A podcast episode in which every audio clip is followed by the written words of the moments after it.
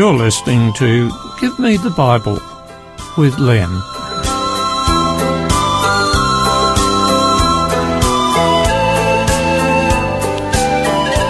Today's program is entitled Encouragement.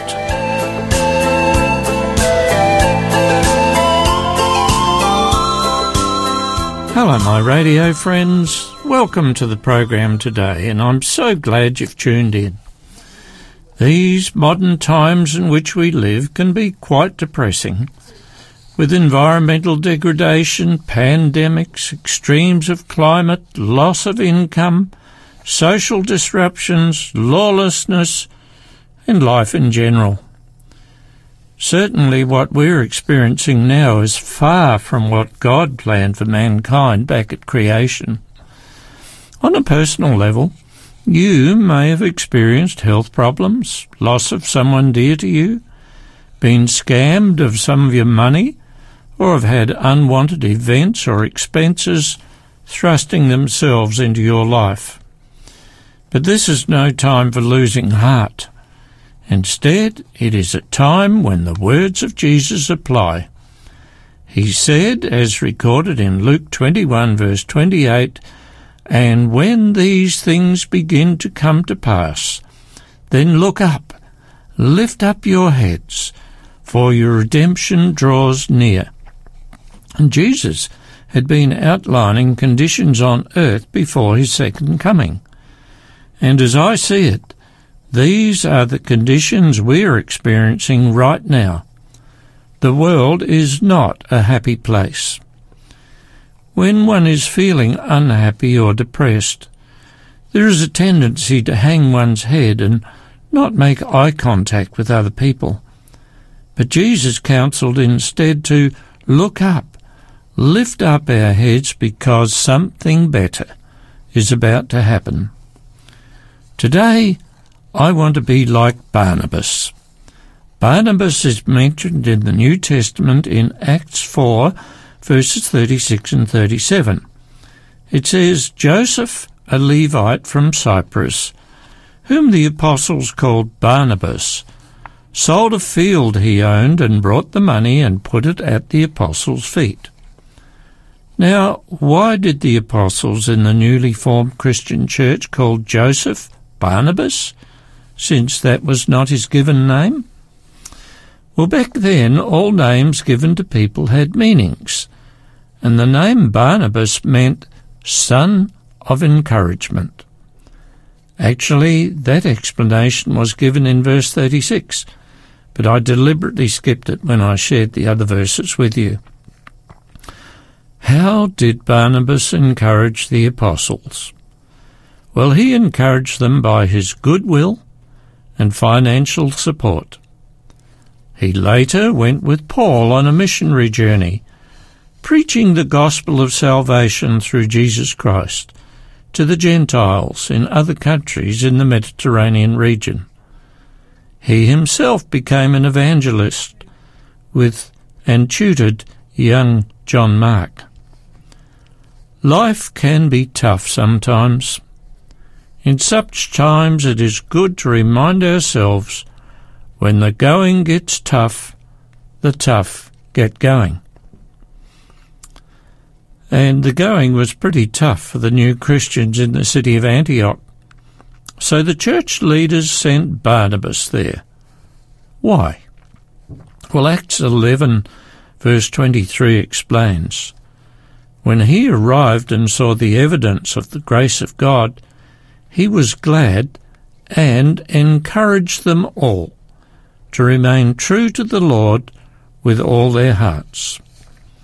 Of Barnabas, the Bible gives this description He was a good man, full of the Holy Spirit and of faith, and a great number of people were brought to the Lord. Acts 11, verse 24 is the reference for that. For three and a half years, Jesus was involved in his ministry on earth before he left to go back to heaven.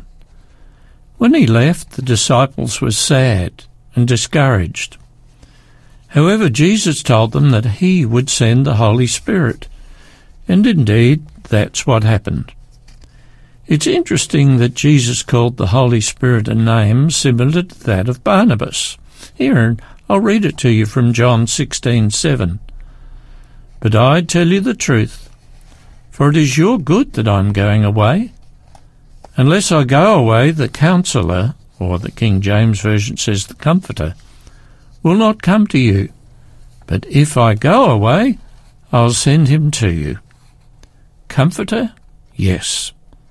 A comforter not only makes someone feel better about themselves in a time of sorrow or loss, but gives inspiration to go on.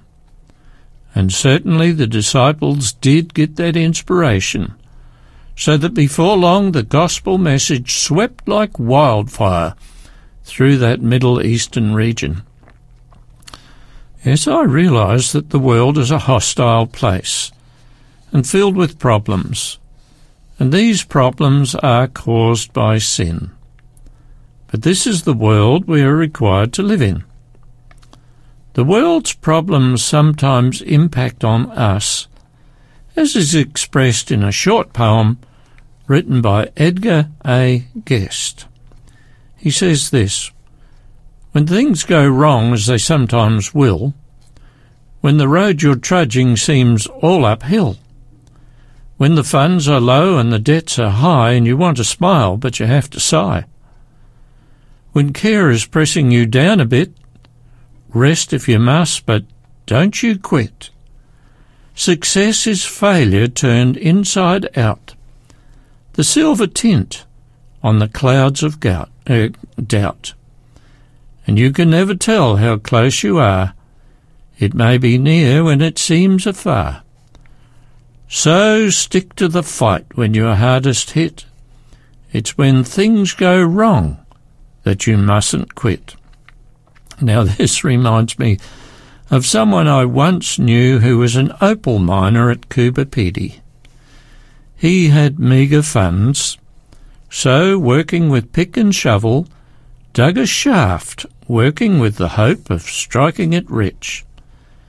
Each day, although hope was high, the reality of his situation became more and more obvious. That is, that he couldn't continue much longer. At last, in desperation, he decided to quit, to sell his mining lease and get a normal job back in civilization, and that's what he did. The miner who bought the lease from him, with fresh hope and better resources, continued digging the unfinished shaft. One metre in from where the other miner stopped and gave up, the new miner hit Bonanza. He found a seam of opal worth a fortune. My friends, although what life throws at us might be tough, never give up. And to illustrate this, I want to share the true story of Sylvester Stallone to encourage you. As a struggling actor, Stallone was so broke at one point that he sold his wife's jewellery. He ended up becoming homeless, sleeping in a bus station, and struggled to afford food. In the end, he, get, he managed to get a small amount of money in his pocket by selling his dog for $25. Soon after, Stallone decided to take his career in, in his own hands and write a movie role for himself. After watching a boxing match, Stallone wrote the script for Rocky very quickly, and soon studios wanted to buy the screenplay to make the film. Stallone, uh, Stallone was offered 125 US sorry, 125,000 US dollars for the Rocky script. But the trouble for the studios was that Stallone wanted to star in the movie. Stallone was dead broke and yet turned down $125,000 in order to chase his dream. After being rejected on that idea because he looked and talked funny, Stallone was then offered 250000 for the screenplay. He refused unless he could be the star. He was then offered 350,000. He rejected it unless he could star in it. The studio wanted this screenplay so badly, but were not willing to risk the money on this unknown actor. Stallone stayed strong and eventually the studio gave him a small amount for the script, but let him star. With his fortunes up, Stallone went to buy back his dog, but the guy he sold it to for $25 would not sell it back. Stallone offered the man $1,000 for the dog, but he still refused. Eventually, the man accepted $15,000 for the dog. And this is why Stallone has deserved his success and why he is on this list of the best motivational stories because he was willing to do whatever it took to get his dream. Stallone managed on his own, but not everyone has the same confidence and drive as he had. Most people need encouragement.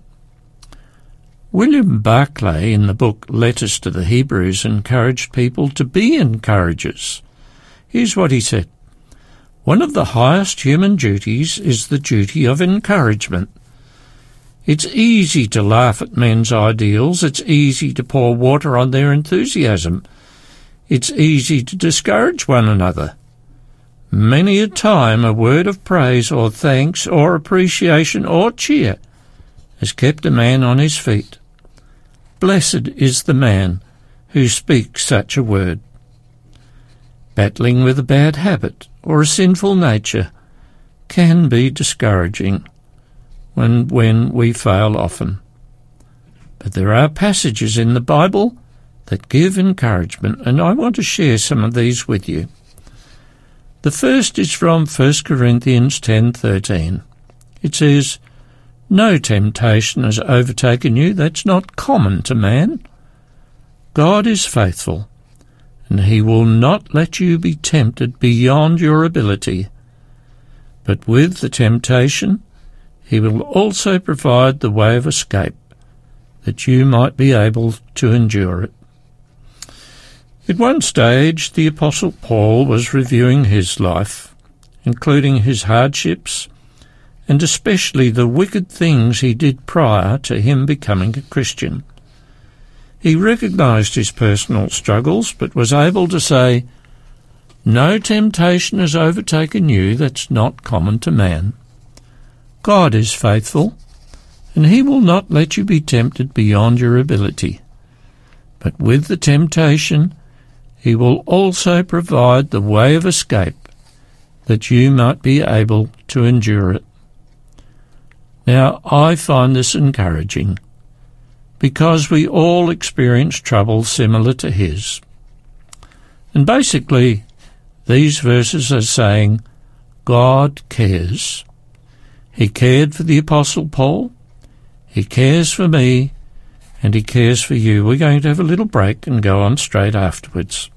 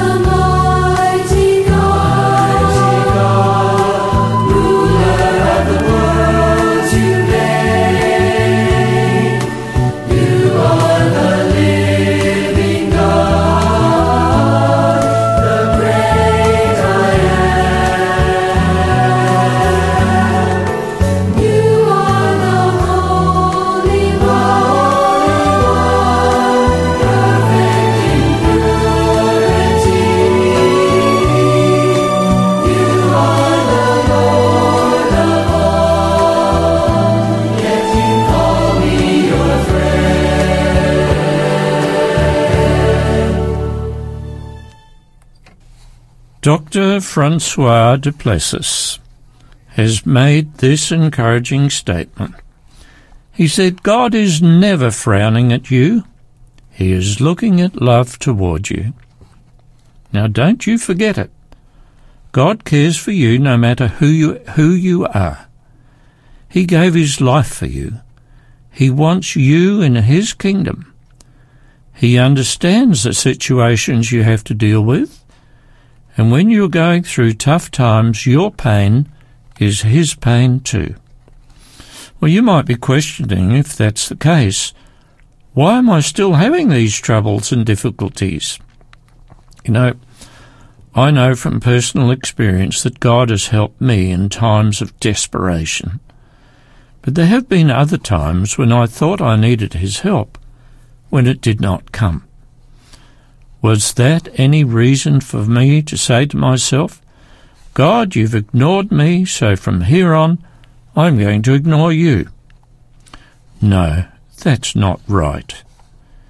In these days there is a tendency to value and respect those who give us what we want. We are attracted perhaps to churches where they meet our needs. We like leaders who meet our expectations. However, it is more honourable to worship, respect and obey God because of who he is, the ruler of the universe, the life giver, the one who gave everything in order to save us.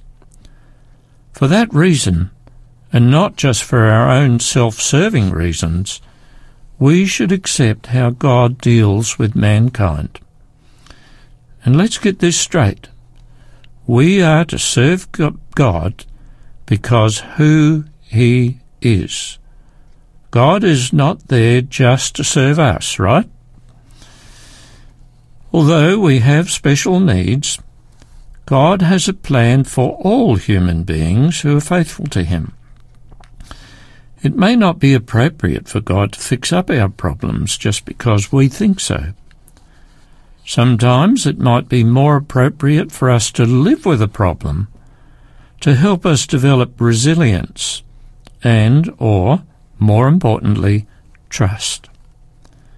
However, God does have a master plan for everybody who loves Him, and that's what I would describe as His grand plan, where He will make everything new, where there will be no more sin and the problems associated with sin. Revelation 21 verses 3 to 5 explains, and it says this, and I heard a loud voice from the throne saying, Look, God's dwelling place is now among the people, and he will dwell with them. They will be his people, and God himself will be with them and be their God. He will wipe every tear from their eyes. There'll be no more death, or mourning, or crying, or pain, for the old order of things has passed away. He who was seated on the throne said, I am making everything new. Then he said, Write this down, for these words are trustworthy and true. Now I want to ask you, is this encouraging or what? My dear old mum, who passed away a little before her 101st birthday anniversary, although mentally was sharp as a pin, in her later years was troubled with an arthritic knee, which was the source of a lot of pain.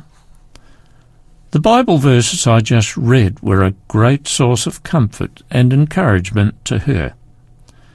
She died in her sleep, with the expectation and assurance of the return of Jesus, when she would be resurrected to immortality.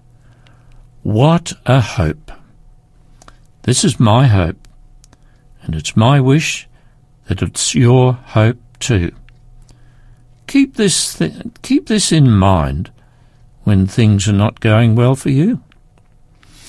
However, I wish to also encourage you with a statement by the entertainer Groucho Marx, who had this to say I, not events, have the power to make me happy or unhappy today. I can choose which it shall be. Yesterday is dead, tomorrow hasn't arrived yet. I have just one day, today, and I'm gonna be happy in it. And that parallels what the 12th century philosopher Epictetus had to say. He said, It's not what happens to you that counts, it's how you react to it. You can choose to be happy or sad or whatever. The disciples of Jesus were perplexed when Jesus left earth to go back to heaven. We read about this event in Acts chapter 1, where after Jesus gave some final instructions to his disciples, left. Verse 9 says, After he had said this, he was taken up before their eyes in a cloud, and a cloud hid him from their sight. But that was not all. Verses 10 and 11 also say, They were looking intently up into the sky as he was going, when suddenly two men dressed in white stood beside them. Now these were angels sent on a mission of comfort and of good news. You might remember that at the resurrection of Jesus, two other angels announced other good news. They said, at that time he's not here. In the grave, they meant, he's risen. At the ascension of Jesus, these two heavenly messengers announced, Men of Galilee, why do you stand here looking into the sky? This same Jesus who has been taken into heaven will come back in the same manner as you have seen him go into heaven. Now that was encouragement if ever there was any. But Jesus himself gave a similar message of encouragement, this being not just for those disciples back then, but for God's people of all ages.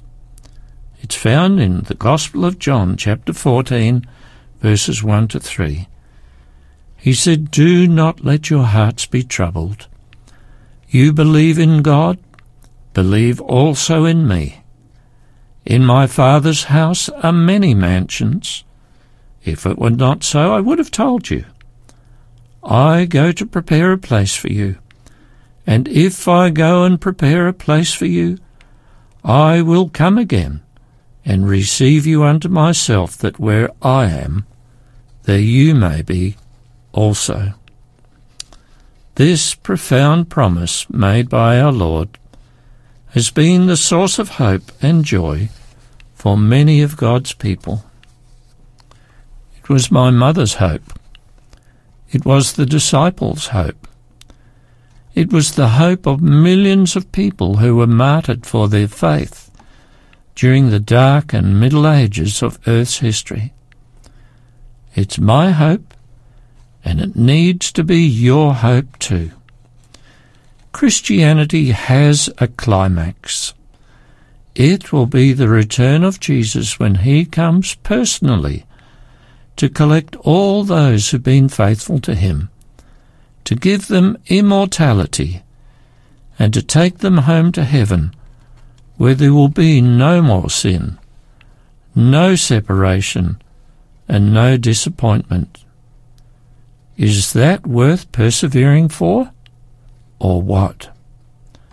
My friends, I encourage you to stick with the Lord. It will be worth it. And until next time, then, this is Len signing off and wishing you God's very rich blessings. Until next time, God bless.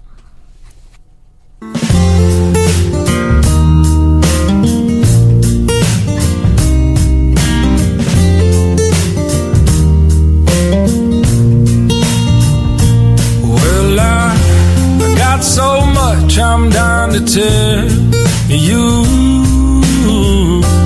but you can't bear to hear me now. In a little while, I must move on, but I'll send my love to you.